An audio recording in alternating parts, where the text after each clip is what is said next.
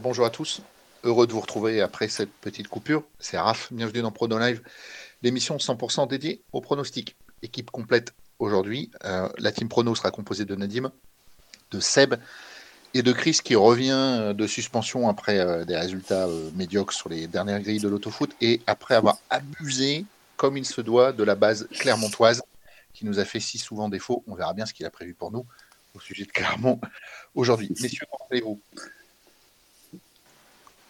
Ouais, ça va, ça va très bien, merci. Ok. Ouais, ça va. Mais Chris, il a, il a raté euh, la seule victoire clermontoise depuis je ne sais combien de C'est mois. vrai C'était, C'est c'est peut-être parce qu'il était pas Là, il était suspendu, c'est ça, hein? C'est ça. voilà, j'étais, au- j'étais au stade, c'est pour ça. Bon, en tout cas, merci d'être euh, d'être avec nous aujourd'hui. Alors, le programme, euh, écoutez, il sera comme d'habitude. hein, on fera un débrief du Lotto Foot 15 d'il y a deux semaines, donc un débrief des pronobooks qui vous euh, étaient proposés par euh, l'équipe. Un prono sur l'Auto Foot 15 numéro 9, donc euh, à valider dimanche 6 février avant 14h55. On vous proposera également la sélection des pronobooks euh, de l'équipe. Et enfin, en démission, on vous laissera la parole comme d'habitude. Allez, qui veut commencer avec le débrief Lotto Foot 15 Donc, bon, allez, euh, au hasard, allez, Seb. Allez, alors moi j'ai fini à 10 euh, sur 14, euh, ce qui est le premier rang non payé, C'est d'habitude, on va dire. la place, du C. La place du C. Exactement.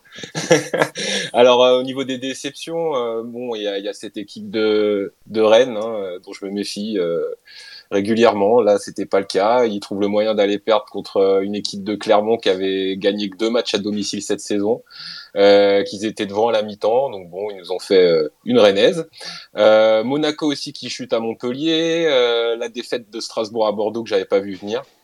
Bon, bah voilà, ça c'est niveau niveau déception et côté satisfaction, satisfaction, pardon. On va dire que bon, bah j'étais un peu inspiré sur euh, le nul du Real euh, contre Elche, mais euh, j'avais couvert. C'est Mais déjà pas mal. derrière, oui, voilà, mais derrière c'était c'était compliqué. Bon, une grille un peu quand même atypique, hein, euh, Nadim, puisque les sept premiers matchs ont vu 7 signes 1, et ensuite sur les sept autres euh, matchs, il n'y a plus du tout de signe 1. Donc euh, au niveau figure de style, je sais que tu n'accordes pas d'importance particulière, mais c'était une grille un peu particulière qui a vu quand même deux gagnants toucher chacun 250 000 euros. Ouais, c'est une grille particulière, c'est vrai. Après, le haut de la grille, maintenant, enfin, c'est le nouveau schéma des grilles l'autofoot. Il y a de la Ligue 1 sur les six premiers matchs ou sept premiers matchs, et en bas, c'est de l'étranger. Il y avait quand même quelques favoris à l'extérieur, à l'étranger, et puis, bon, il y a quand même des fois plus d'écart à l'étranger, il y a plus de grosses cylindrées et plus d'écart de niveau, ce qui fait que Liverpool s'est imposé, le Bayern, et même le Barça a réussi à s'imposer à l'extérieur. Et puis, euh, les deux gagnants, je crois qu'ils peuvent remercier euh, l'égalisation en toute fin de match euh, du Real Madrid puisque j'avais testé avec l'estimateur qu'avec Elche, il n'y avait, pas de gagnant en fait à 14 et, et ils ont dû bien apprécier cette égalisation et ce 2-2 qui reste néanmoins une énorme surprise Ouais. euh, pour nous autres parieurs et bravo à Seb au Ils ont passage. dû apprécier aussi un penalty raté, je crois, de Benzema, sinon le Real. euh, Oui, en début de match, tout à fait. Tout à fait. Allez, je reste avec toi. Donc, tu nous as pas dit, tu, tu termines à combien si?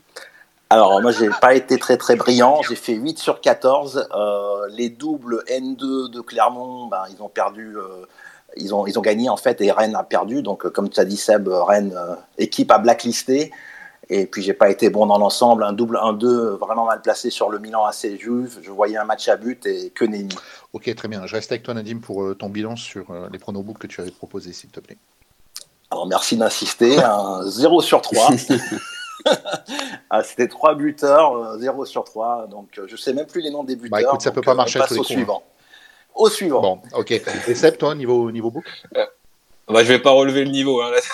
C'était deux pronos, deux perdants.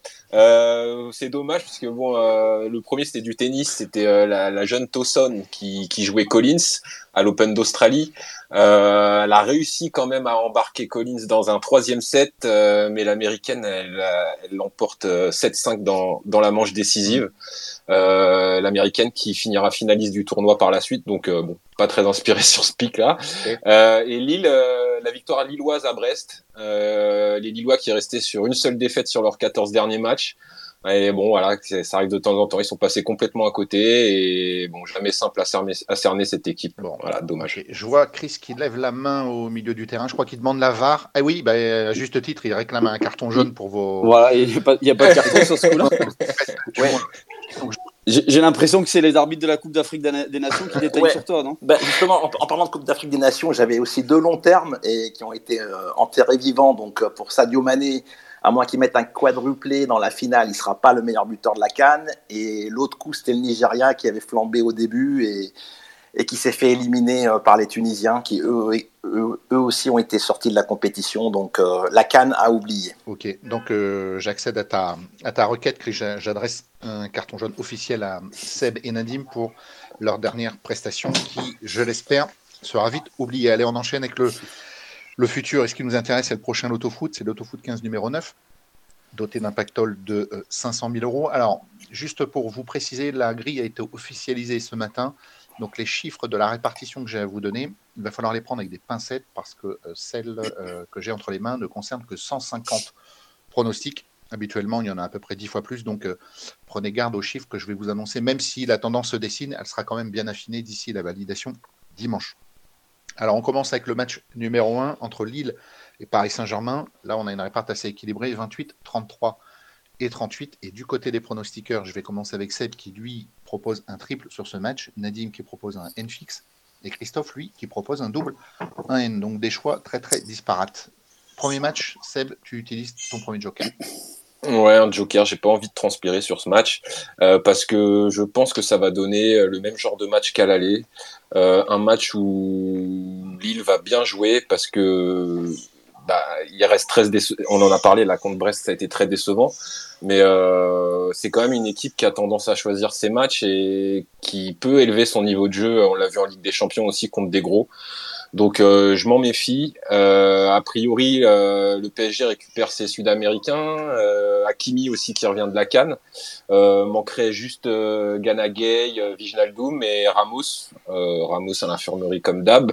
et il y aurait le retour de Neymar dans le groupe. Donc à mhm. voir ce que ça va donner. Donc par rapport au match euh, très décevant contre Nice en coupe là euh, en début de semaine, euh, il y aura pas mal de changements dans le 11 de départ, ce qui devrait logiquement leur permettre de pas, de, de, gagner contre une équipe de Lille qui est, qui est dans le ventre mou.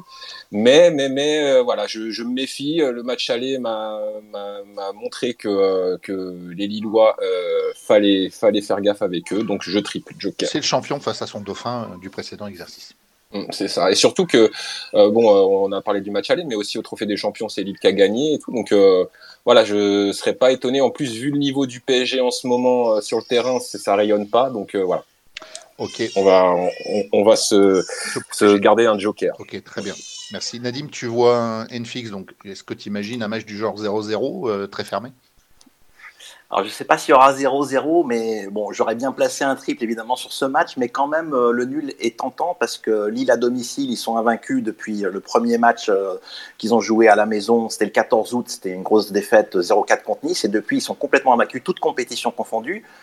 Et le PSG de son côté, ben, à l'extérieur, c'est pas vraiment flamboyant. Il reste sur trois nuls, un but partout sur la pelouse de l'OL, de Lorient et du Racing Club de Lens. C'est trois matchs où ils auraient même pu perdre. Donc je me dis que par rapport aux prestations euh, des Parisiens à l'extérieur et puis surtout aux jeux pratiqués dans l'ensemble, hein, il n'y a vraiment quasi aucun match référence cette saison. Peut-être le match contre City, mais c'est à peu près tout. Par rapport aux prestations du PSG et puis la forme lilloise qui se transcende dans les grands événements, comme tu viens de le dire, euh, Seb, je pense que ça peut faire un bon nul qui ne déplairait pas aux deux formations. Ok, Christophe, tu pousses un petit peu loin, un petit peu plus loin ta réflexion puisque toi tu vois carrément euh, Paris revenir bredouille. Ou presque. Euh, ouais, c'est ça. Hein. Moi, je suis. Euh... c'est vrai que le PSG a fière allure hein, sur le sur le papier. Euh, Seb parle des, des retours des Sud-Américains. Euh, après, est-ce que c'est vraiment une bonne nouvelle le retour de ces joueurs-là hein euh, Neymar, on n'en parle plus depuis quelques temps. Que, Messi, je me permets d'interrompre. que justement, une telle coupure, c'est un peu comme la trêve estivale. Est-ce qu'il va falloir autant de temps pour se réadapter physiquement, le rythme l'hiver? Ils reviennent des fêtes également. On imagine qu'ils ont pris du bon temps, peut-être un peu d'embonpoint aussi? C'est ça, euh, l'état de forme va être, important sur, ce match-là où c'est un match mode, Ligue des Champions, donc euh, ça va être un gros match pour Paris. Est-ce que Hakimi aura, euh, va, va, va, peut-être souffrir du, changement de température aussi, pensant de, la Coupe d'Afrique des Nations à, Lille dans le nord de la France, ça peut être, compliqué. on l'a vu là, les Sud-Américains, c'était pas exceptionnel ces derniers temps. Hein. Messi marche, sur le terrain, apparemment il est déprimé, donc est-ce que, ce week-end il sera, en pleine pleine forme pour réaliser un bon match. Euh, Di Maria, Di Maria, on l'a pas vu depuis pas mal de temps, donc Neymar c'est pareil. Donc je me dis que cette équipe parisienne est quand même n'a pas forcément fière allure ben, dans le jeu, donc c'est une équipe qui déçoit. ils viennent de, de, faire un match très pauvre quand même contre Nice. J'ai trouvé que c'était très très moyen encore une fois. Euh, il y a trois nuls à l'extérieur. Nadim l'a dit tout à l'heure sur les trois derniers matchs, à Lens, à Lorient, à Lyon. Et, puis, et puis Lille, euh, comme l'a dit Seb, choisit ses matchs. Euh, Lille a réalisé de grosses prestations devant les gros du championnat cette saison. Hein. Ils font un nul, à, un nul à Marseille, un nul à Lyon, un nul à Monaco. Ils gagnent à Rennes, ils, ils gagnent face à Marseille. Donc donc voilà, donc je me dis que, que Lille peut, peut accrocher un bon résultat et je vois personnellement je vois pas du tout le, PSG s'imposer dans le nord de la France et je me dis qu'un nul serait déjà peut-être une bonne performance pour les Parisiens. Très bien, c'est noté prise de risque calculée mais mesurée euh, pour toi effectivement. Très bien. Et Pochettino, euh, s'il est inspiré, il devrait laisser Ashraf Hakimi tirer les coups francs parce qu'on l'a vu à la canne, c'est un vrai sniper. Donc, euh, ah bah, je sais pas ce qu'en pense Seb. Bah, je suis d'accord avec toi, mais euh, vu la hiérarchie c'est pour ça. dans le vestiaire au niveau des tireurs de coups francs, parce que si c'est pas Messi, c'est Mbappé, il va y avoir Neymar, il faut caser Hakimi. Ça va être compliqué. Hein, J'aimerais bien aussi, moi, perso, mais bon. Ok, allez, deuxième match. Il va opposer Nice à Clermont. Pour l'instant, il réparte très en faveur des, Niçois à 90%, le nul à 4% et la victoire de Clermont également à 4. Comme d'habitude, hein, je ne vous donne pas les, virgules. Donc le total que je vous donne ne fait jamais 100. Alors du côté des pronostiqueurs, Seb lui base les Niçois, Nadim double 1N et Christophe lui place son premier joker de... étonnamment, étonnamment. Place son premier joker. Je, vais, je vais commencer avec Seb qui lui fait confiance aux hommes de Galtier oui, parce que bah, Nice, euh, c'est la meilleure défense de Ligue 1 avec le PSG et l'OM pour l'instant. Euh, il reste sur sept victoires d'affilée, toutes compétitions confondues, euh, dont une dernière contre le PSG au Parc. Là, on, en a parlé, ça devrait leur servir de match référence pour la suite, même si c'est une victoire au tir au but. Hein. en face, Clermont, ça reste quand même très léger, même s'ils sortent d'un succès à domicile contre Rennes. Rennes, on en a parlé. Que, vaut ce Rennes en ce moment? Je sais pas trop. Euh, ils ont perdu cinq de leurs six derniers déplacements en Ligue 1. Euh, c'est d'ailleurs l'avant-dernière équipe du championnat à l'extérieur, hein, les, Clermontois. Euh, donc je les vois pas venir faire quelque chose, moi, à l'Alliance Riviera. Ça, aurait été en novembre quand ils perdent chez eux contre Montpellier, Metz, Strasbourg. voilà, je dis pas, mais maintenant, voilà, c'est une autre dynamique et je pense que ça va être compliqué pour Clermont. Merci.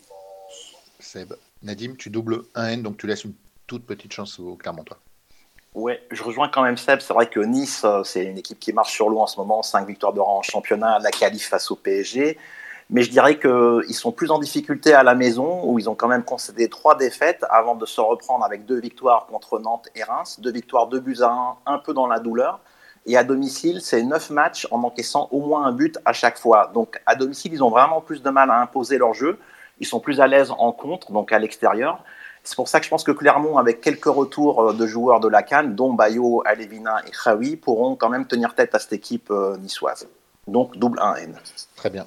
Christophe, à ton tour de nous expliquer comment tu vois euh, l'équipe éventuellement ne pas s'imposer face à Clermont. Ouais, mais je, je, rejoins un peu, un peu ce qu'a dit Nadim. Hein. Euh, bon, c'est vrai que Nice est, est largement favori sur, euh, sur ce match, mais euh, Nice, c'est un peu, euh, bah, Nice est entraîné par Christophe Galtier. Christophe Galtier l'année dernière à Lille avait un petit peu les mêmes soucis à domicile. Hein. C'était une équipe quand même qui était très laborieuse, qui, qui gagnait soit ses matchs 1-0 ou qui, ou qui se faisait souvent accrocher. Euh, là, cette saison, Nice est un peu dans le même système. Hein. Ils perdent deux fois à la maison contre Strasbourg et, contre Metz. Metz qui est quand même une équipe qui, euh, qui lutte pour le maintien hein, dans, dans la deuxième partie du tableau. Euh, voilà, il y a, y a, pas mal de résultats en dents de scie pour cette équipe niçoise à, à domicile. Euh, je me dis que ce match de Coupe de France euh, aussi jouer. Hein. C'est un match quand même qui a été, qui a été très long, très intense. nice a, a, a, eu une grosse débauche d'énergie quand même contre le PSG. Euh, l'équipe devrait être à peu près la, même ce week-end. Donc, euh, donc voilà, donc je me dis qu'il peut peut-être y avoir un peu de fatigue, peut-être aussi un peu de nonchalance. Hein. Euh, je l'ai vu contre Strasbourg et Metz. voilà, Nice devait l'emporter et finalement ils ont fait un match un peu trop tranquille. Euh, donc, euh, donc voilà, donc je me dis que Nice peut se faire rocher, sachant que Clermont, euh, voilà, revient, revient, revient bien là avec cette victoire contre Rennes. Il y a eu un gros changement tactique là, c'est pendant le mercato, pendant cet hiver. voilà, il y a un système un petit peu plus défensif par rapport à ce que se faisait Clermont depuis le début de la saison, où Clermont se jetait un peu à l'abordage. voilà, donc je, me dis que ce changement tactique, les recrues là, d'Acuna et, et Kiei peuvent peut-être apporter un peu de sang frais. Le retour des, joueurs, des joueurs là comme Bayo, donc donc voilà, donc je me dis que s'il y a une surprise, ça peut venir de Clermont ce week-end. Christophe qui arrive toujours quand même, malgré nous, à immiscer le doute dans notre esprit. je pense que ça peut jouer l'Europe hein, l'année prochaine. Hein. non, très bien, merci, pour, ton argumentaire. Allez, on enchaîne. Match numéro 3, Capal Ouest en Bretagne avec Rennes qui reçoit Brest. On a une réparte à 70 pour les Rennais, 18 pour le nul et 11 pour la victoire de Brest. Du côté des pronostiqueurs, d'ailleurs, toujours pas eu de pronos commun sur ces trois premiers matchs, puisque Sébastien joue un double 1-2, Nadim joue un double 1-2, et enfin Christophe lui, joue un double 1 1 Donc jouez que des doubles, mais jamais euh, les mêmes en ce qui vous concerne. Seb, tu vois Brest revenir minimum à 4 Ouais, parce que bah voilà, déjà euh, je me suis dit que cette semaine euh, je ne mettrais pas de croix sur Rennes, euh, qui m'en ont déjà pris un peu trop, donc par principe voilà.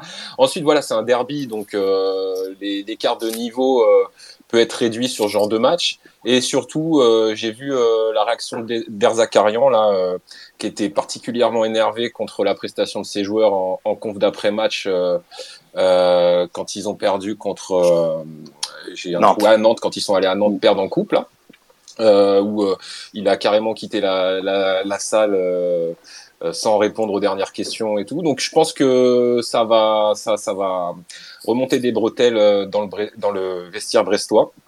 Et euh, voilà, quand je vois les, les, prestations de Rennes, je me dis que c'est pas impossible que les, les Brestois ramènent au moins un point de là-bas. Ce serait un coup de tonnerre. Bien Tout à fait. Hassan Nadim qui lui donc le qui joue un double, un 2 donc un peu un qui tout double. Je déroge à la règle du nul dans le derby, puisque c'est un derby comme on le sait, euh, parce que c'est deux équipes plutôt offensives. Je trouve qu'ils pratiquent un, donc un, jeu, offensif. Alors du côté de Rennes, c'est seulement une victoire en cinq rencontres, donc c'est la victoire 6-0 contre les Girondins de Bordeaux. C'était quasiment une équipe bis de Bordeaux, donc euh, pas beaucoup de mérite à cela. Mais Rennes, ils vont voir le retour de pas mal de joueurs qui étaient à la Cannes, donc ça peut leur faire du bien. Et de son côté, Brest, ils ont stoppé euh, l'hémorragie en s'imposant de belle manière face à Lille. C'est une équipe qu'ils qui aiment affronter, donc c'est quand même une belle victoire. Ils ont réussi à battre un Lille invaincu depuis des mois. Donc je vois un match très ouvert, un kit tout double dans ce match, même si le petit bémol du côté de Brest, c'est la perte de Romain Fèvre qui, qui est venu à Lyon. Ok, très bien, merci. Et du côté de Christophe, lui, il joue un double 1N. Ouais, c'est ça. Bon, déjà, c'est un derby, donc euh, donc je laisse traîner, euh, je laisse traîner le nul. Euh, donc voilà. Après, je, je vois Rennes parce que euh, voilà, Rennes, Rennes, je me dis quand même que c'est quand même une équipe intéressante qui qui va avoir pas mal de retours normalement ce week-end, qui devrait repartir de l'avant, sachant que que Brest, voilà, comme l'a dit Ladim, a, a, quand même perdu un, un, joueur très très important dans le secteur offensif. Hein. Romain Fèvre, c'était quand même 7 buts cette saison. C'est un joueur qui qui percute énormément, donc qui qui peut faire pas mal de défauts à, à, à Brest là sur sur cette deuxième partie de saison. Donc, euh, donc voilà, en plus sur les sept dernières confrontations, euh, c'est trois victoires de Rennes et quatre nuls. Donc euh, j'exclus la, victoire de Brest et je, je laisse une victoire de Rennes et un nul. Très bien, merci. Match numéro 4 entre Strasbourg et Nantes, une réparte à 48, 34 et 16. Et là, on a un premier prono commun entre Sébastien et Nadim qui tous les deux jouent un triple sur ce match. Et Christophe, lui, de son côté, base les Strasbourgeois. Je vais commencer avec toi, Chris, puisque donc tu as une certaine foi le Racing Club de Strasbourg. Oui, je me, on, l'a souvent dit dans ce space. Hein, c'est euh, Strasbourg a peut-être quelques difficultés à l'extérieur, mais à domicile, ça reste quand même une équipe, euh, une équipe assez, euh, assez impressionnante. Hein. C'est vrai que là, ils viennent de s'incliner à Bordeaux 4-3 dans un match un peu complètement fou. Mais moi, je retiens toutes les, toutes les belles prestations de, Strasbourg à domicile, toutes les, toutes les victoires hein, contre, contre Brest, Montpellier, Bordeaux, Lorient, avec pas mal de buts inscrits. donc, donc voilà, donc je me dis que Strasbourg peut repartir de l'avant sachant que Nantes euh, vient de, se qualifier en Coupe de France. Dans quelques jours, euh, il y a, ce quart de finale de coupe là face à Bastia. Euh, donc il y a peut-être un objectif différent pour pour les Canaries. Je pense qu'une une, une, qualification en demi-finale de coupe, ben, c'est pas tous les jours. Donc à mon avis, Nantes sera peut-être plus tourné sur sur ce match-là. Donc, donc voilà. En plus, Nantes, c'est quand même pas mal de, de défaites sur le terrain, sur le terrain de formation du top 6. Hein, défaites à Rennes, à Montpellier, à Nice, bon bien sûr à Paris. Donc, euh, donc voilà, donc moi je vois une, une réaction de Strasbourg sur ce match. Très bien. Je vais enchaîner avec euh, Nadim donc, qui joue la prudence sur ce match. Ouais, je joue la prudence, même si, comme vous le savez, euh, j'ai un petit fait pour cette équipe strasbourgeoise qui pratique un jeu offensif très plaisant à regarder. Donc Strasbourg, euh, ils sont toujours privés d'Abib Diallo qui est, avec le Sénégal pour jouer sa, finale, mais en dehors de ça, il y a Gamero, Ajorc, Thomasson, comme je le répète à chaque fois. Par contre, ils sont inclinés sur la pelouse des Girondins 4 buts à 3, donc on note quand même qu'ils ont marqué 3 buts tout en s'inclinant. Mais c'est quand même une défaite qui, montre certaines lacunes défensives, notamment dans l'équipe, lacunes qu'on avait déjà vu un peu euh, apparaître lors du match contre Montpellier, où ils, s'étaient certes imposés, mais grâce à un rouge en deuxième mi-temps et un retournement de situation en fin de match. Il y a quand même quelques petites lacunes dans cette équipe strasbourgeoise qui avait également perdu contre, contre Marseille. Et de son côté, Nantes, c'est seulement une défaite en neuf matchs, toutes compétitions confondues. Nantes va récupérer quelques joueurs de la Cannes, dont Simon, Charles Traoré et Khalifa Koulibaly. Donc ça va vraiment faire du bien à cette équipe. Et la défaite, c'était contre Nice, où il n'avait pas été ridicule. Donc euh, je vois vraiment un match équilibré, très difficile de se prononcer, euh, d'où le joker. Ok, Seb, même prono, as-tu quelque chose à rajouter? Non, juste euh, les Nantais, je m'en méfie beaucoup. en ce moment, ça, tourne pas mal, ça joue bien. Donc euh, voilà, c'est jamais évident d'aller à la méno, mais mais mais euh, voilà comme on l'a dit, euh, il y a eu quelques accros contre Reims ou contre Marseille par exemple.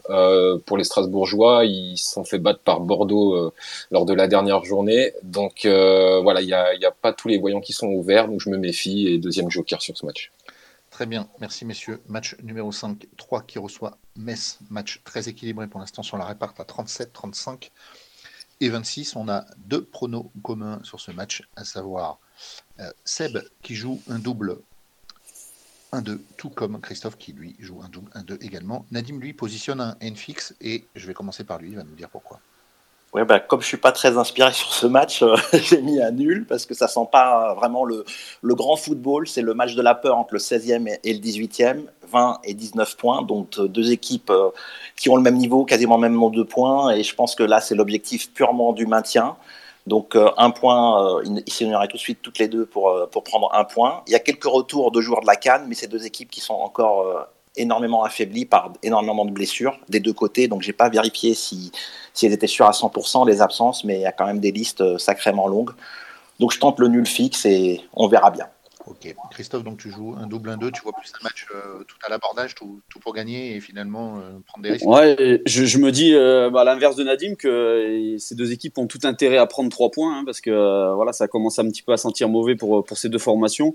trois eu quand même un bon vent de fraîcheur là cet hiver. Donc avec l'arrivée d'un nouvel entraîneur, on a dit Bruno Reles depuis quelques temps, euh, mais avec l'arrivée aussi de pas mal de joueurs, hein, dont euh, Motiba de Strasbourg, euh, un joueur de, du RC Genk Hugo, un joueur de Twente Illich, un joueur de, de Morerens au Portugal Abdou Conte. Alors est-ce que ces joueurs sont excellents? On va le voir dans les dans les prochaines semaines, mais ils, peuvent peut-être amener un peu de fraîcheur à, cette équipe de 3 qui en a besoin. Et puis à l'inverse, voilà, Metz, c'est quand même une belle équipe à l'extérieur, hein, même si le, le, classement est mauvais pour pour les Messins. Euh, à l'extérieur, il y, a, eu quand même une, récente victoire à Reims. Il y a eu un nul à Lyon, à Lyon qui est, qui est une équipe qui va jouer l'Europe normalement. Euh, il y a eu une victoire à Nice aussi, donc euh, donc voilà. Donc je me dis que, tout peut arriver dans ce match et, ces deux équipes ont tout intérêt à gagner. Ok. Seb, même prono, double 1-2. Oui, pareil, même raisonnement. un match à enjeu, deux équipes qui luttent pour le maintien. Ça va essayer d'aller chercher les trois points d'un côté comme de l'autre. Je vois mal le match finir en nul je pense qu'ils vont essayer de miser le tout pour le tout parce que côté Troyen ou côté Messin, quand euh, on regarde euh, l'adversaire sur ce match-là, on se dit que si on prend pas les trois points, ça va être compliqué pour le maintien. Donc je pense qu'il va y avoir des espaces et que, ça, devra finir avec un vainqueur. Ok, merci. Je vais rester avec toi. C'est bon, enchaîner avec le match numéro 6. Reims-Bordeaux sur lequel tu joues un double N2, Nadim joue un triple et euh, Christophe, lui, voit une victoire bordelaise. Donc, tu vois euh, Bordeaux revenir minimum avec un point. Ouais, alors les, les Rémois, ils nous avaient habitués à plus de solidité hein, sur la première partie de saison, euh, mais depuis la reprise, euh, bah, c'est loin d'être l'assurance touriste, hein, c'est moins qu'on puisse dire. ils font nul à Clermont, puis ils enchaînent défaite contre Metz à la maison, défaite contre le PSG, donc ça normal, mais avant de se faire sortir contre Bastia en Coupe de France. Bref, euh, il y a des choses, euh, il y a quelque chose de cassé, je pense, euh, dans cette équipe, tandis que côté bordelais, ça va un peu mieux. ils ont gagné déjà le match aller. ils ont un secteur offensif qui tourne pas mal, même si en défense, hein, c'est catastrophique. ils restent sur une belle perf contre Strasbourg lors de la dernière, journée. On en a parlé, une petite victoire 4-3 qui, qui devrait faire du bien. voilà, donc je pense qu'ils sont capables d'aller chercher quelque chose à Reims. C'est pas vraiment pour Bordeaux, c'est plus contre Reims. Contre Reims, oui, donc euh, je pars sur le N2. Ok, merci. Nadim, tu joues ton deuxième joker. Ouais, deuxième joker dans le match Champagne contre Reims, comme on le sait tous. C'est vrai. Donc, en, fait, Reims, c'était un peu l'équipe la plus impactée euh, par les départs à la Cannes. Donc, euh, quasiment tous les joueurs qui étaient engagés sont éliminés et donc sont donc revenus, dont El Bilal Touré, qui va faire du bien dans l'attaque rémoise. C'est une équipe défensive, comme je dis à chaque fois, donc je coche souvent le nul en premier, mais justement, c'est une équipe qui est capable de tenir le nul et au dernier moment de planter un contre euh, et d'asséner le coup fatal à son adversaire. Donc, euh, contre une défense aussi poreuse que celle de Bordeaux, je suis obligé de cocher euh, Reims. Et puis de son côté, Bordeaux ben, vient de se remettre en confiance. Ils ont vraiment des, joueurs de talent, peut-être même sous-côté, avec Ellis et Wang, qui sont vraiment des tueurs devant, mais mais il faut que le reste suive. Donc, euh, je ne sais pas s'ils pourront marquer tout le temps 4 buts pour s'imposer comme contre Strasbourg. Donc voilà, donc je tente un, trip sur ce match pour couvrir également le nul. On n'est pas à l'abri soit d'un 0-0, soit d'un 2-2 ou 3-3. Vraiment, tout est possible. Ok. Christophe, tu as une préférence pour le 20 face au Champagne? Ouais, c'est ça. Je préfère le vin, surtout dans le sud de la France. Donc euh, voilà. Mais moi, je, je, vois Bordeaux parce que tout simplement Bordeaux a, a, a réagi contre Strasbourg, cette belle victoire 4-3, et, et, surtout parce que le mercato a quand même été très très actif du côté bordelais et surtout dans, dans le secteur défensif, là où Bordeaux pêche depuis le début de la saison. Euh, ils sont quand même allés chercher euh, un international bosnien qui joue en défense centrale, Ahmed Odjik, si je prononce bien. Euh, ils sont allés chercher Guy Lavogui, euh, voilà, en provenance de Wolfsburg, un joueur qu'on connaît bien en Ligue 1, qui est, qui est, quand même très solide, très expérimenté. Euh, ils ont récupéré aussi Marcello de Lyon. Bon, Marcello apparemment ne devrait pas jouer ce week-end, mais, euh, mais voilà, donc c'est quand même des recrues euh, très très intéressantes pour pour Bordeaux. Donc euh, voilà, je me dis que Bordeaux peut, peut faire une deuxième partie de saison très très très bonne. Euh, le secteur offensif, Nadim en a parlé avec Ellis et, Wang, c'est c'est quand même euh, une paire d'attaquants quand même très très intéressante pour championnat de France de Ligue 1. Donc donc voilà, et puis en plus Reims c'est c'est fébrile en ce moment. Cette défaite là en Coupe de France contre Bastia, je pense a, a fait pas mal a fait pas mal de mal aux têtes. Donc donc voilà, donc je me dis que Bordeaux peut peut lancer sa deuxième partie de saison et et bien revenir dans ce championnat. Ok, merci. On arrive déjà au milieu de la grille. Terminé pour la Ligue 1, on va enchaîner avec de la Liga Primera, de la Bundesliga, de la Serie A, et on aura un match de la Coupe d'Afrique des Nations. On vous rappelle que le prono qui vous est proposé est composé de trois triples et trois doubles que vous pouvez jouer en direct pour 216 euros. On vous conseille plus de tenter votre chance en garantie N-1 pour un coût de 24 euros grâce au logiciel PronoFoot Expert Plus. Je vous rappelle qu'il est gratuit en mode évaluation. Vous pouvez venir le télécharger sur le site l'essayer, le tester. Généralement, l'essayer, le tester, c'est aussi l'adopter, mais au moins, on vous laisse la possibilité de découvrir au préalable. Donc, n'hésitez pas sur le site l'autofoot, rubrique euh, logiciel, et vous trouverez toutes les informations des vidéos formatrices, une foire aux questions, un forum dédié. Bref, personne ne vous laissera seul face à l'utilisation du meilleur outil qui puisse exister sur le marché. Allez, match numéro 7, direction donc la Liga Primera, comme je vous le disais, avec le FC Barcelone qui accueille l'Atlético Madrid. On a une réparte à 39-35 et 24. Et du côté des pronostiqueurs, personne n'est d'accord, puisque Sébastien joue un N-fix sur ce match. Nadim joue à nouveau un joker avec un triple. Et enfin, Christophe le Barça. Sébastien, la fléchette est arrivée là où tu vois un match fermé? Oui, bah, je vois match fermé. Alors déjà, hein, euh, c'est 4 nuls euh, sur les 9 dernières oppositions en Liga entre, entre les deux équipes.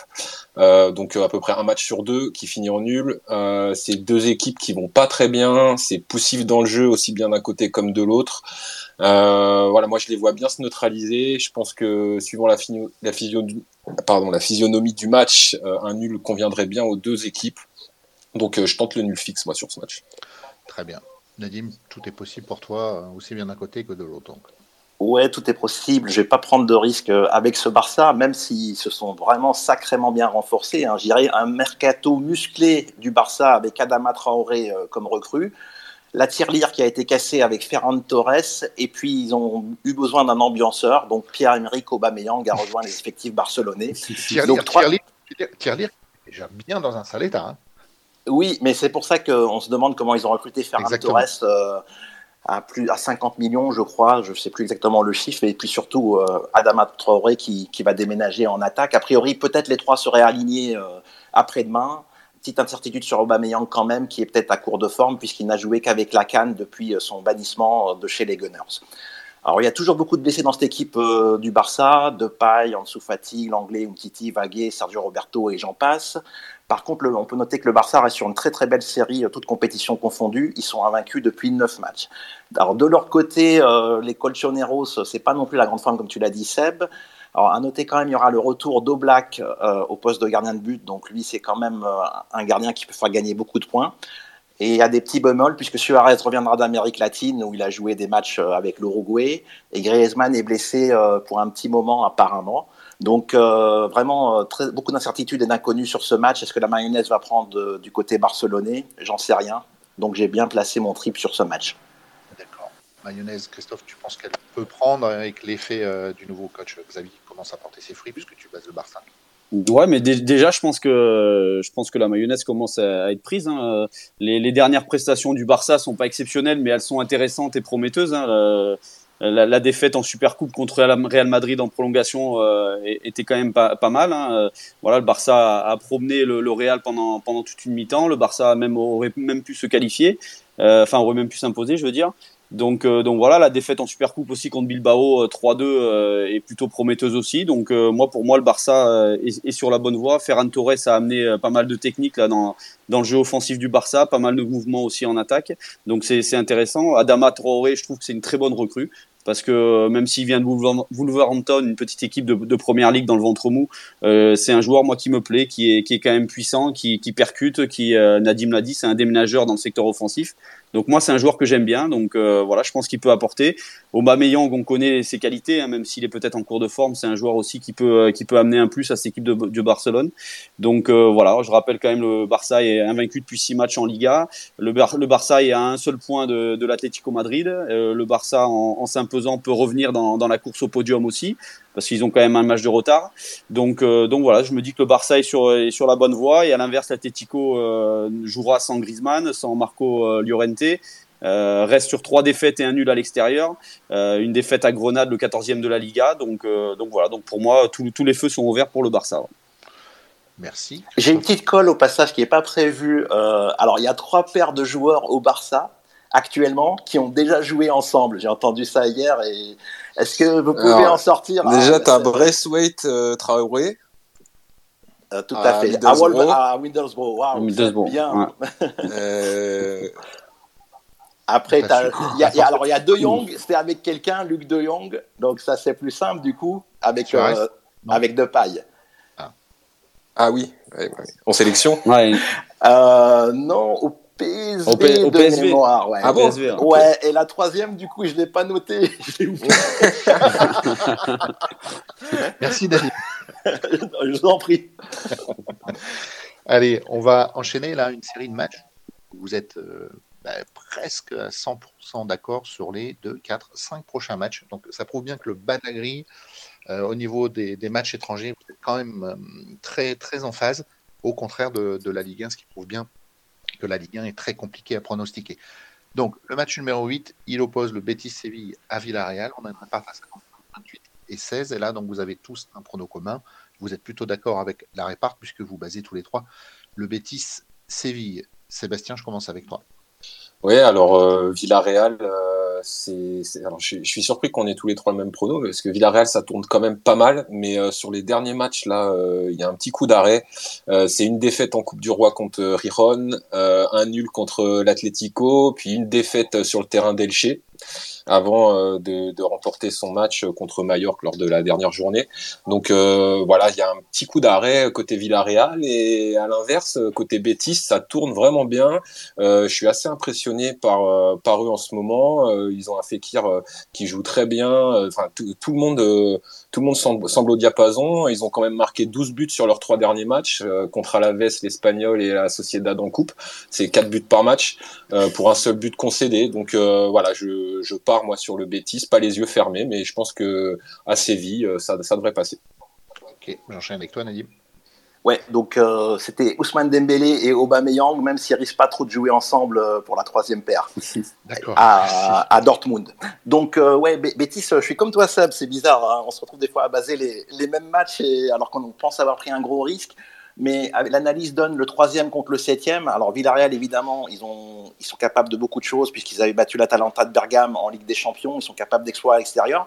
Mais en Ligue 1, c'est uniquement la quatorzième équipe à l'extérieur avec juste une victoire en dix sorties, ce qui est, assez incroyable. Ils seront toujours privés de, de Boulaïdia qui, qui est à la canne, évidemment. Alors même si le retour de Gérard Moreno a fait beaucoup de bien à cette équipe depuis son retour en décembre, euh, ils ont encore quelques lacunes. Ils sont tombés dans leur travers dans le déplacement à Elche, qui est le 15e de la Liga, et ils ont perdu euh, sur le score de 1-0 dans ce déplacement.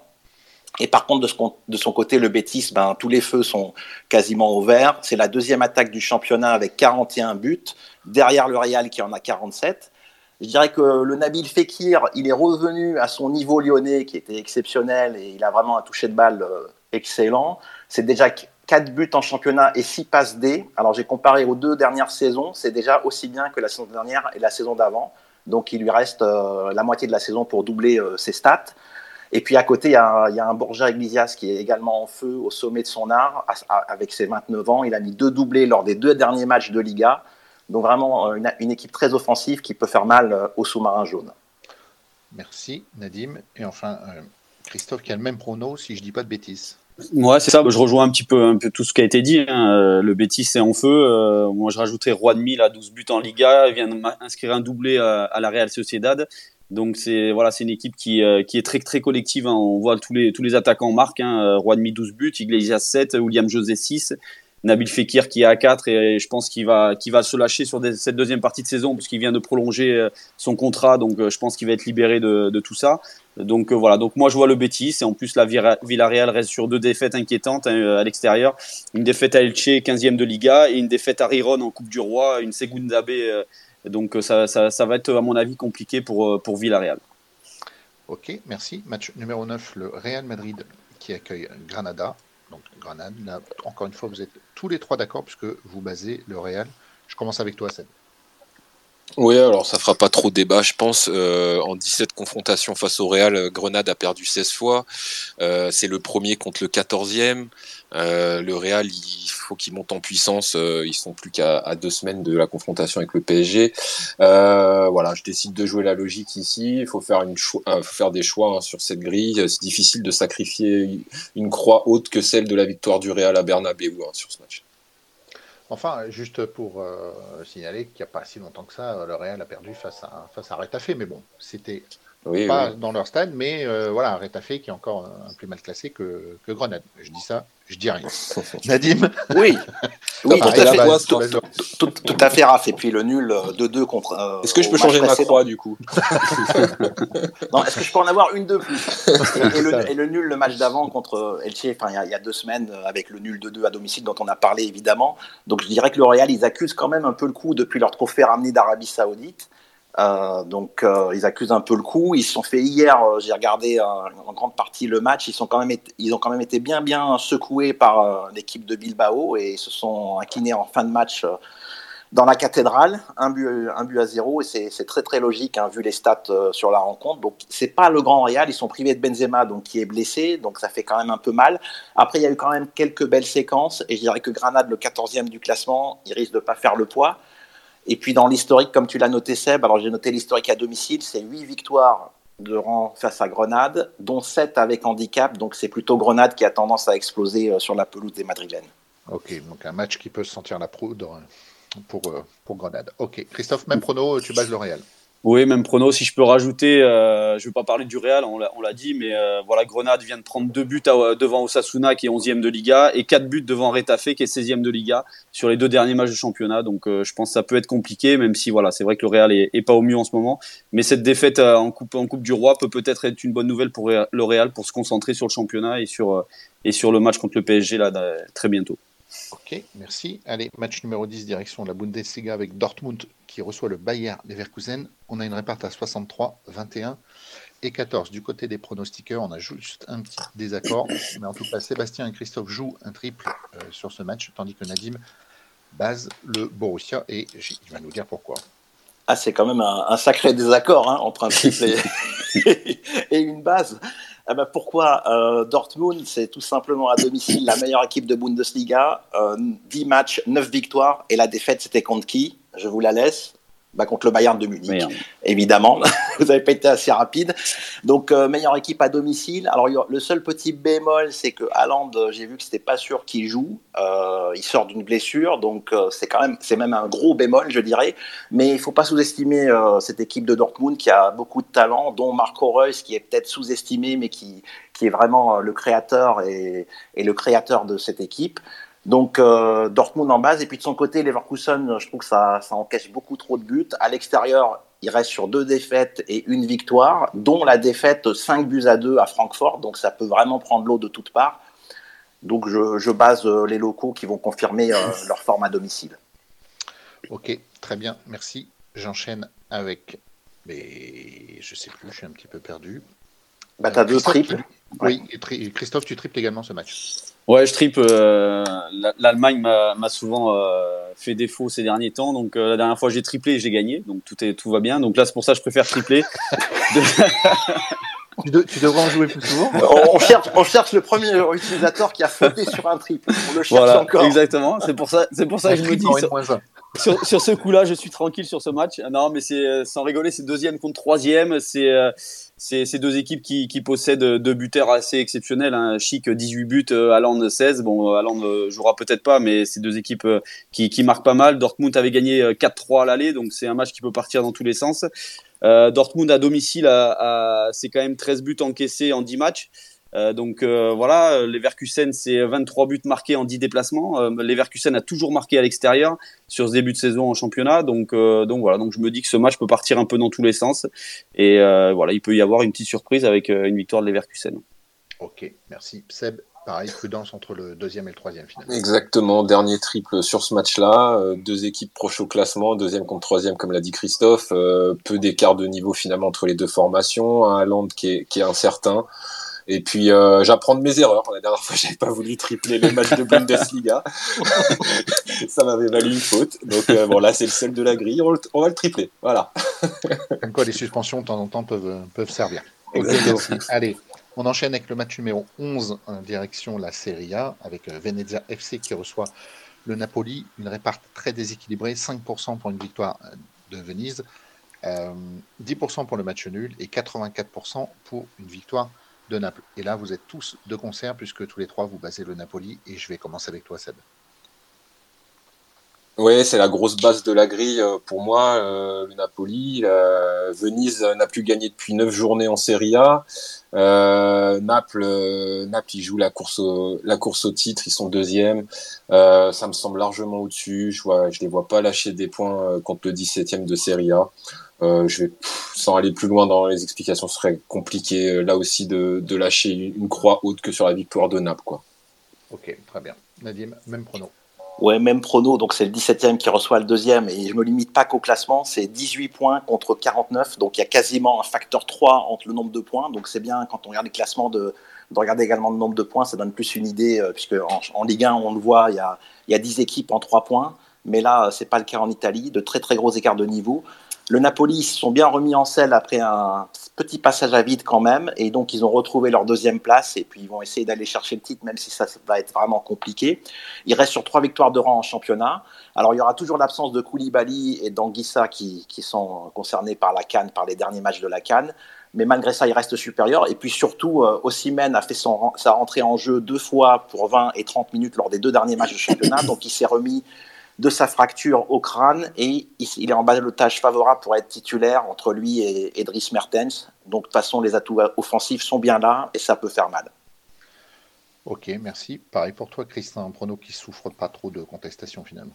Oui, et puis c'est euh, c'est un week-end très important pour le SC Naples. Hein. Naples est deuxième, euh, Nadim l'a rappelé. Et, euh, et, et, le samedi, il y a un Inter Milan AC premier contre troisième qui va être très très important pour pour la lutte pour le titre. Donc voilà, une performance du Milan face à l'Inter peut permettre à Naples peut-être de revenir dans la, course au titre. Donc voilà, donc Naples aura tout intérêt à gagner à Venise. puis en plus Nadim l'a dit, hein, il reste sur trois victoires en championnat. c'est une équipe qui va récupérer aux donc qui est la meilleure défense de, de la Serie A. Donc euh, ça s'annonce quand même compliqué pour Venise. Très bien, merci beaucoup. Match numéro 12. Juventus de Turin face au Hélas Vérone, une répart très déséquilibrée également. 88% pour une victoire de la Juve, 9% pour le nul et 1% pour euh, la victoire à l'extérieur. Tous les trois, vous êtes euh, d'accord puisque tout le monde Vérone perdre. Et je vais commencer avec, euh, avec Ouais, on met Vérone perdant, même si pour moi c'est un souvenir un peu douloureux. C'était en 2020, je sais pas, j'en avais parlé un peu à Raph. Hein. On attendait un 14 euh, sur un petit jeu et il y a eu un but partout. Mais cette fois, je vais quand même faire, faire confiance euh, à la vieille dame qui, a quand même réalisé le plus gros mercato quasiment en Europe avec la recrue non seulement de Zakaria de Mönchengladbach, mais surtout l'inévitable Vlaovic, le serial buteur qu'on a repéré depuis un peu plus d'un an ici et qu'on apprécie beaucoup. Donc euh, deux grosses recrues et en même temps ils se sont débarrassés de, joueurs un peu gênants qui voulaient euh, voir partir. Donc voilà, la Juve euh, qui s'est renforcée, qui, a fait une excellente série de, matchs de victoires et, de nuls invaincus pour recoller quasiment à cette quatrième place qu'ils cherchent pour une qualification en Ligue des Champions. Et ils peuvent même espérer, je dirais mieux, avec ce recrutement. Donc c'est une opération commando pour la Juve, qui donc c'est depuis le 27 novembre qu'elle est invaincue. C'était la défaite 1-0 à l'Atalanta. Et donc une, une, quatrième place à portée de vue et, beaucoup mieux peut-être. Même constat, Seb? Ouais, alors euh, bon, la Juve, euh, faut toujours se méfier hein, avec eux cette saison. Euh, bon, comme l'a dit Nadim, ça va mieux depuis quelques temps. Euh, ils, ont, ils auront quand même quelques absents a priori ou, du moins des joueurs incertains comme Locatelli, Bonucci, bon, Chiesa qui s'est blessé, qui s'est fait les croiser là il y a quelques semaines. Donc équipe un peu diminuée, mais bon, les Las Véron, c'est pas non plus des foudres de guerre. C'est une équipe fraîcheur hein, dans cette Serie A. On les attendait pas là. leur, leur petit buteur Simeone là qui qui, qui marche bien. Mais voilà, jamais celle de baser la Juve, mais voilà, faut prendre le risque. On n'est pas euh, avec des croix illimitées sur cette grille et on va espérer qu'il fasse le boulot. Ok. Christophe, est-ce que tu as quelque chose à rajouter? Tu bases également la vieille dame Ouais, je base, je base la Juve. Hein. Je les ai souvent basés euh, depuis le début de la saison. Euh, moi, c'est une équipe qui me plaît. En plus, à l'arrivée de Vlaovic, je pense que c'est vraiment encore un plus là dans le secteur offensif. Hein. Vlaovic, Dybala, Morata, Bernardeschi, c'est quand même assez impressionnant. Euh, voilà, il n'y aurait pas eu l'arrivée de Vlaovic. Euh, personnellement, je pense que j'aurais doublé avec un nul. Mais euh, là, je, pense que ce joueur peut, peut amener ce plus à la Juve et, et, avec ce joueur-là, la Juve peut aller chercher une, voilà, une très très bonne place en championnat. Donc, donc voilà, donc pour moi la Juve, mais voilà, attention quand même à cette équipe de Vérone qui, qui a quand même fait pas mal de bons résultats à l'extérieur qui a, qui a, fait un nul à Naples, qui a, qui a gagné, euh, je crois, trois de ses quatre derniers déplacements, ou quatre sur cinq, je crois, euh, de, souvenirs. Donc, euh, donc voilà, donc je me dis attention, mais bon, la Juve, pour moi, quand même, reste favorite. Très bien, merci. Match numéro 13, match un peu particulier, Burkina Faso-Cameroun. Alors, je vais parler, parler sous le contrôle de, de Nadim. On a eu l'officialisation de ce match dans cette liste ce matin et on a appris dans la foulée que le match aurait lieu donc euh, la veille de la fin de la validation. C'est-à-dire que le match devrait être donné gagnant. Je dis bien devrait, puisque en aucun cas, euh, pour l'instant, c'est officiel. Donc euh, voilà, tu veux dire un mot là-dessus, Nadim? Oui, la, seule possibilité serait que la FDJ avance la date de fin de validation, mais je pense que réglementairement, ils ne peuvent pas le faire, puisque comme le match aura le samedi soir, ils n'ont pas le choix que de laisser la date de fin de validation au dimanche, donc le match va passer gagnant. Alors évidemment, on attend l'officialisation de cette annulation par la FDJ, mais c'est une petite erreur de programmation puisque depuis dès lundi, on savait qu'il y aurait un décalage de, très probable de cette finale. D'ailleurs, en parlant de décalage, il y a l'Égypte qui a également demandé de, jouer sa finale lundi, lundi soir, mais ça, je pense que c'est très peu probable. C'est plus un peu de la com pour dire qu'ils sont un peu désavantagés. Euh, sur ce match où ils ont beaucoup moins, enfin un jour de récup de moins et une prolongation. Mais ça fait déjà partie de l'analyse dont on va parler tout de suite. Alors, voilà. Est-ce qu'on fait un tour de table quand même sur, sur ce match, Nadim? Euh, non, ce match non, mais peut-être le suivant, pardon. Voilà, donc, le, là, donc la petite finale, match numéro 13, sera probablement donné gagnant, mais encore une fois, ce n'est pas une info officielle, donc il faut la prendre avec des pincettes. Donc on passe directement au dernier match de la liste, qui concerne, oh je vais y arriver, hein, qui concerne la finale de la Coupe d'Afrique. C'est consternant. c'est ça, entre le Sénégal et l'Égypte, où là on verra Mané face à Salah, on a une part super équilibrée pour le moment, 34 et 29. Du côté des pronostiqueurs, on a Sébastien qui base le Sénégal, Nadim qui joue un double N2 et Christophe qui se couvre très bien pour le dernier match, puisqu'il sort le triple. Sébastien, tu vois donc euh, le Sénégal bat Oui, alors c'est pas comme si j'avais suivi avec une grande attention la Cannes. J'ai quand même regardé les, résumés de match. c'est surtout sur le fait que, comme Nadim l'a dit, là, l'Égypte sort de, de matchs avec des prolongations, trois d'affilée. Euh, ce qui n'est pas le cas du Sénégal, qui a eu plus de facilité à, à se qualifier. Euh, ils ont joué euh, leur demi-finale un jour avant que l'Égypte joue sa demi-finale.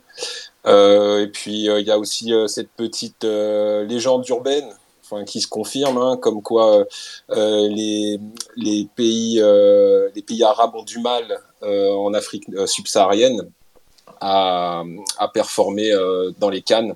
Donc voilà, tout, tout penche du côté du Sénégal, donc on, va supporter Mané.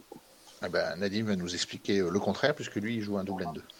Ben oui, je joue un double N2 parce que j'ai un peu regardé le, match hier, puis j'ai trouvé cette équipe égyptienne euh, très, très belle à avoir joué, très très bien organisée euh, défensivement, donc avec un entraîneur portugais, vraiment une rigueur défensive hors norme, un gardien qui a sorti des superbes arrêts dans la séance des tirs au but, qui a été aussi en réussite durant le match puisqu'il y a eu des poteaux, mais je dirais que c'est une équipe qui a perdu son premier match euh, un peu euh, de, manière surprenante contre le Nigeria. D'ailleurs, Seb, tu avais proposé ça, mais, mais, moi j'aime bien les, les, clins d'œil du destin. Je me souviens souvent entre l'Espagne qui avait perdu contre la Suisse en Coupe du Monde 2010, son premier match de Coupe du Monde, et elle avait fini par remporter euh, la compétition. Alors, perdre souvent le premier match, ça peut ça peut être une défaite sans trop de frais qui peut bien remettre l'équipe euh, dans les bons, sur le bon rail pour la suite de la compétition. Et je pense que c'est ce qui se passe avec l'Égypte, qui monte vraiment en puissance, qui est vraiment une équipe collective, évidemment emmenée par Salah, mais le jeu ne tourne pas uniquement autour de ce joueur, et c'est ça la force des Égyptiens pour moi. Et c'est un peu l'inverse du Sénégal, où je trouve que c'est beaucoup plus individuel, moins collectif, et euh, c'est plus des, individualités qui viennent faire la différence. Voilà, puis après, un des facteurs déterminants, c'est l'expérience en finale. On le sait, euh, il y a il y, a des, facteurs psychologiques. L'Égypte, c'est 9 finales pour 7 remportées. C'est ahurissant comme statistique. Hein. C'est un peu comme le Real Madrid en Ligue des Champions. À chaque fois qu'ils sont en finale, ils la remportent.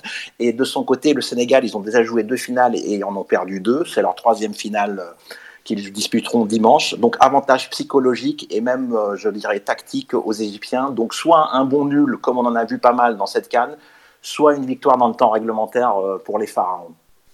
Très bien, merci. Enfin, dernier prono de la grille par Chris qui lui joue son dernier joker avec un triple.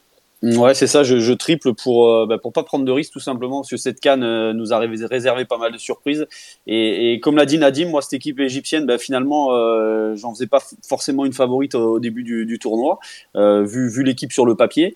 Euh, parce que à part Salah euh, et El Neni, euh, voilà, je connaissais pas trop trop de joueurs. Et puis finalement, j'ai regardé pas mal de matchs et cette équipe, voilà, est très très bien organisée, qui elle a un collectif bien huilé, qui défend bien. cette équipe a quand même sorti trois favoris pour pour le titre, hein, la Côte d'Ivoire, le Maroc et le Cameroun, ce qui est quand même assez intéressant. Alors que du côté du Sénégal, bah, pour moi, il n'y a pas de match référence. Hein. Le Sénégal a joué pas mal de petites nations. Hein. Elle a joué la, Guinée, le Malawi, Cap Vert, Guinée équatoriale euh, même le Burkina Faso et pour moi pas, c'est pas forcément une grande équipe en Afrique. Donc, euh, donc voilà, donc je me dis que le Sénégal n'a pas de référence sur cette Coupe d'Afrique, alors que l'Égypte euh, sort de, trois matchs très très intéressants. donc, donc voilà, donc je préfère tripler parce qu'on on, l'a vu, les arbitres nous ont parfois réservé pas mal de surprises dans cette Coupe d'Afrique des Nations. Donc, donc voilà, donc je me dis qu'on sait jamais un penalty un penalty pour le Sénégal à la dernière seconde, ça peut exister. Donc, euh, donc voilà, donc je, je, triple pour, pour assurer, pour être tranquille, mais euh, l'Égypte m'a bien plu sur cette coupe. Très bien, messieurs, merci. C'était le prono du Loto Foot 15 numéro 9 à valider dimanche avant 14h. 55. On enchaîne avec votre sélection book pour le week-end. Euh, allez, je vais commencer par, par Chris, si tu veux bien nous donner bah, ta sélection. Je sais pas, il y a peut-être un petit match de rugby qui traîne quelque part. Eh ben, il, y a, il y a de très bons matchs de rugby qui arrivent ce week-end. C'est le tournoi destination, donc euh, voilà, tournoi destination qui est, qui est attendu par, par toute la France. Euh, avant de parler de l'équipe de France, je vais déjà parler de, du gros match de, de samedi à 17h45, euh, Écosse-Angleterre. C'est euh, une très très grosse rivalité entre ces deux nations, hein, on le sait. Euh, donc euh, donc c'est un match qui s'annonce assez bouillant. L'an passé, dans le tournoi destination, l'Écosse avait été gagnée en Angleterre 11 à 6 dans un match voilà assez houleux avec pas mal de, de regroupements. C'était c'était un match assez compliqué. Mais voilà, cette équipe d'Écosse monte en puissance depuis depuis quelques années. là, sur ce match-là, elle retrouve tous ses cadres, hein, les Stuart Hogg, les Van der Mev, le, chef d'orchestre du Racing aussi, Finn Russell. Donc voilà, moi je, je, vois bien cette équipe d'Écosse qui est cotée à 2,35, sachant qu'en plus l'Angleterre se déplace à Murrayfield sans, sans plusieurs cadres. Johnny May, Tuilagi, Loves, Underhill, Watson. Euh, Hill et surtout son, euh, son maître à jouer Owen Farrell. Donc euh, je vois bien une, une, victoire de l'Écosse sur ce, ce, premier match du tournoi destination. et puis la cote 2,35 pour l'Écosse. Très bien, merci. Qui, qui, joue à domicile devant un stade qui, à mon avis, sera, sera un plein.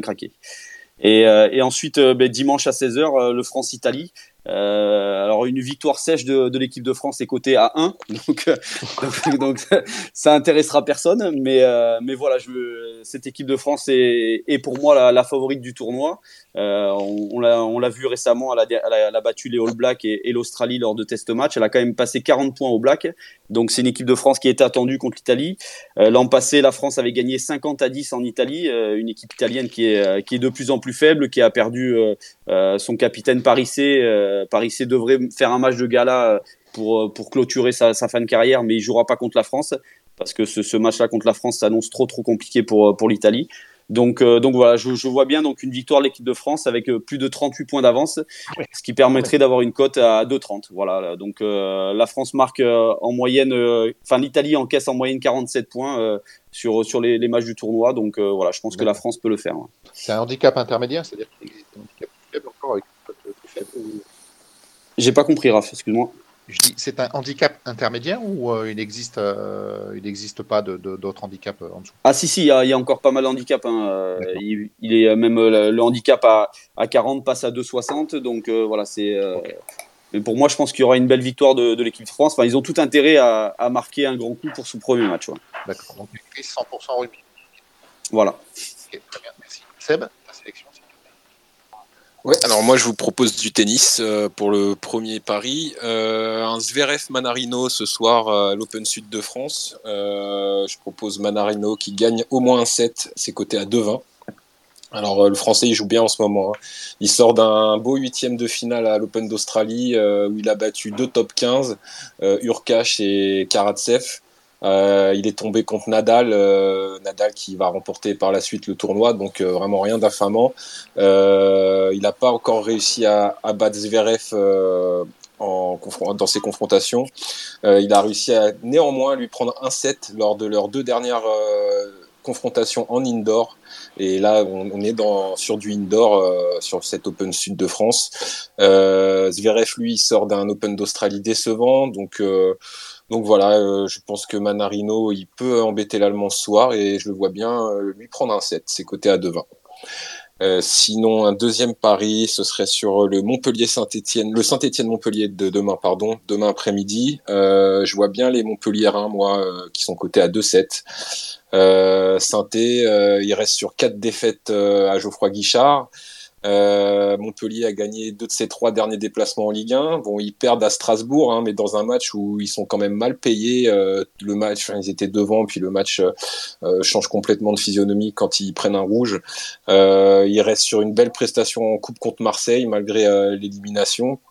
voilà, c'est une équipe qui fait très peu de nuls, qui va récupérer Savanier voilà, je vois pas Sainté s'imposer. Moi, euh, je les, je même s'ils ont gagné contre Angers euh, dernièrement, c'est quand même euh, tiré par les cheveux. On finit avec des traces de ballon sur le visage. on défend, on défend à 10 derrière. Enfin, je, je suis pas convaincu du tout. Et il y a plus de qualité à Montpellier. Je trouve que la cote à 2-7, je trouve qu'elle est belle. Très bien. Merci Seb. Avant de donner la parole à Nadim, il va être bientôt l'heure de vous donner la parole à vous, si vous souhaitez, pour prendre la parole. Si vous avez un prono à proposer, si vous avez un prono à contester également par rapport aux argumentaires, aux argumentations différentes qui vous ont été données, ou si vous avez une autre question, qu'elle soit technique par rapport au logiciel ou un autre sujet, bien sûr en rapport avec les paris sportifs, c'est juste après Nadim, donc vous pouvez déjà commencer à demander la parole si vous le souhaitez. Nadim, qu'est-ce que tu nous as concocté pour ce week-end, s'il te plaît? Alors j'ai surtout analysé les matchs du soir. Euh, j'ai pas trouvé grand chose, mais euh, au final, euh, Marseille-Angers, je pense que l'OM après sa prestation à Lyon va vouloir vraiment réagir au Vélodrome. Et puis il y a le joueur turc que j'aime bien, qui est toujours super bien coté, euh, puisqu'il est annoncé euh, titulaire en attaque euh, Under ce soir, aux côtés de Milik et Payet. Alors c'est mieux côté des trois, et puis il a autant de chances de marquer que les deux autres, surtout que je vois plutôt Payet passeur et Milik en point de fixation, donc ça pourrait laisser Under rentrer dans la surface et marquer son petit but. Donc 3,50 pour le Turc. Et puis sinon, du côté de l'Allemagne, il y, a un ex de la Ligue 1 qu'on connaît bien, le monténégrin Jovetic, qui est annoncé titu euh, avec le Hertha Berlin. Je tente euh, également euh, Jovetic buteur, cote à 3. C'est des cotes vraiment intéressantes pour des, pour des attaquants qui sont titulaires. Voilà, deux petites cotes à tenter en espérant en passer au moins une pour être bénéficiaire. Très bien, merci messieurs. Voilà, c'était les, les pronobooks. Il est l'heure maintenant de vous céder la parole. Je vais demander à, Seb, donc du côté de la technique, si toutefois il y a quelqu'un qui souhaite se manifester. Il n'y a pas encore, écoute. Allez, faites pas les timides. Comme d'hab, vous avez forcément une question, vous avez un prono à nous proposer, ou vous avez euh, probablement un prono à dénigrer qui a été donné par, par l'équipe. Vous avez peut-être un carton jaune à donner à quelqu'un. N'hésitez pas. Manifestez-vous, on vous laisse encore une quinzaine de On a Betshield. Allez. Qui se connecte. Cousin Garfield. Non, Best Shield. Ah, Best Shield, j'ai compris, Best Field. non. Oui, bonjour. Best Shield, est-ce que tu nous entends? Oui, salut. Allô, on t'écoute Oui, on t'entend. Alors oui, euh, j'avais euh, un prono pour Oui, on t'entend. Par contre, on t'entend très très mal. Je ne sais pas si tu peux faire un effort avec ton téléphone. Oui, oui, on t'entend, mais très très mal. Oui, du coup, j'avais un prono pour le match de Marseille et Angers ce soir. Voilà, c'est mieux. Parfait, on t'écoute. Oui, du coup, moi, je vois le, match nul euh, sec du match euh, Angers contre Marseille. Je voulais avoir le, la D'accord. Et, pour... et, pourquoi, toi, tu vois. Quels sont tes arguments pour, pour ce match nul? Euh, Déjà, le match aller, là, quand c'est le match qui s'est joué à Angers, il y avait. Angers avait bien tenu, là. Et je pense qu'ils vont refaire le même scénario, en fait. Je pense que ça un, un match assez fermé, je pense. D'accord. Euh, Donc tu voulais avoir la ah, la vie de Nadim, tu voulais aussi. De sur bah, Nadim. Bah, j'ai proposé under buteur. Alors c'est vrai que l'OM c'est pas euh, offensivement très très euh, flamboyant, mais je sais pas, c'est un petit feeling que j'ai là parce que quand même ils ont été piqués piqués dans leur chair à, à, Lyon et vraiment je pense que s'ils s'imposent pas ce soir et s'ils mettent pas l'envie, ils vont ça va chahuter du côté de la Canebière, je pense. C'est possible. Bah, Angers, c'est du niveau de Lyon, donc euh, Angers peut faire un coup à Marseille. bah, il y, a, y a Sofiane Bouffal qui aurait peut-être sa place chez nous, et euh, les autres, je sais pas. J'avais une dernière question aussi, s'il vous plaît. Oui. Ah bah là, là, on t'entend super bien, là. Super mieux. C'est le réseau qui est pas terrible ici. D'accord. du coup, j'avais une question par rapport au site là, euh, par Soft. Du coup, les, les pronostics Cyborg, c'est qui qui les, qui les effectue alors, je vais laisser répondre. C'est qui qui Je vais laisser répondre. Ah, alors le cyborg, oui. Alors le cyborg, c'est un monsieur qui, qui, a été un peu automatisé. Alors, aujourd'hui, on vous dirait que c'est de l'IA, mais c'est pas ça. C'est une algorithmie avec des critères, des pondérations. C'est un travail que j'avais fait de 2007 à 2009 pour affiner un pronostiqueur automatisé qui arrive à être bénéficiaire sur une saison. Donc j'avais réussi à être bénéficiaire sur les cinq top championnats euh, en 2007 et 2008. Alors bénéficiaire, c'est 3 à 10%. Mhm. Et voilà. Ce qui est déjà bien. Oui, ce qui est déjà bien. Alors il se prononce pas tout le temps. Il donne des pourcentages à titre indicatif, mais c'est uniquement quand il y a un prono qu'il y a une certaine confiance euh, sur le prono qui est donné. C'est-à-dire que même quand il donne 60, 30, 10, s'il ne sort pas le signe 1, c'est que la base il voit quand même à 60% l'équipe, mais euh, il estime qu'il y a quand même un risque de non-victoire. D'accord, donc c'est pas, pas un humain qui, est derrière, quoi. Non, absolument pas. C'est pas, un humain. Euh, euh, j'ai toujours eu pour projet d'étendre ce cyborg, mais c'est quand même beaucoup de boulot. J'avais passé plus d'un mois à peaufiner les critères, à chercher des petits trucs pour faire la différence et, et à passer de 1 à 2% à presque 10% sur certains championnats. Donc ça demande beaucoup de temps et j'aimerais bien m'y remettre un peu pour étendre peut-être à d'autres sports ou à d'autres types de paris. Tu aimerais avoir des choses en plus sur le cyborg ou pas? Euh, Moi, déjà, je me base parfois, je me base euh, quand j'ai quelques doutes, je me base sur ça des fois. Mais euh, du coup, tu m'as dit que c'était un, c'était pas un humain. Du coup, je, je là, je non. un peu Mais, euh, il- c'est pas- les résultats sont pas terribles. Hein. Euh, Je vois des joueurs des fois, euh, il arrive à sortir des grosses cotes hein, des fois. Oui. Ouais, Dis- disons qu'en fait, le cyborg, c'est c'est un peu la l'article qu'on a pondu là sur les profils de joueurs avec le, MTLM. Si tu as eu l'occasion de regarder ça, c'est le joueur qui va jouer l'équipe pour le nom d'équipe. Donc cette année, il y a de très bons exemples avec Saint-Etienne qui va avoir toujours euh, des, des codes supérieurs à la valeur de l'équipe parce que dans, l'inconscient collectif, Saint-Etienne reste une très bonne équipe et on pourrait même dire la même chose de Lyon, hein, même s'il y a eu la victoire euh, récente, on reste une très moyen cette saison. Donc jouer l'adversaire va être plutôt value et donc le cyborg, lui, il n'a que faire du nom de l'équipe et il va jouer les adversaires de ses équipes en difficulté, qu'elles s'appellent PSG, Lyon, Marseille ou Tartampion. Voilà. Donc c'est pas c'est pas un humain, mais en tout cas c'est une, euh, une machine, on va dire ça comme ça, un cyborg qui fait bien mieux qu'une grande majorité des humains justement, puisque il est positif. Donc ça c'est quand même à souligner. Est-ce que ça répond à tes interrogations? Oui, bah, merci beaucoup. Bah, Et de rien. Merci beaucoup. Avec plaisir. Bon week-end, bon prono. Merci à vous. Salut. Merci. Seb, est-ce qu'on a quelqu'un d'autre? Toujours pas. Bon, bah, je crois qu'on va en rester là. On va vous souhaiter un excellent week-end, d'excellents pronos. On se retrouve très prochainement bah, pour faire un bilan de ce qu'on vous a proposé aujourd'hui, voir si euh, deux de nos pronostiqueurs enchaînent un second carton jaune et voir s'ils seront exclus pour euh, l'un des prochains euh, Spaces. On verra bien.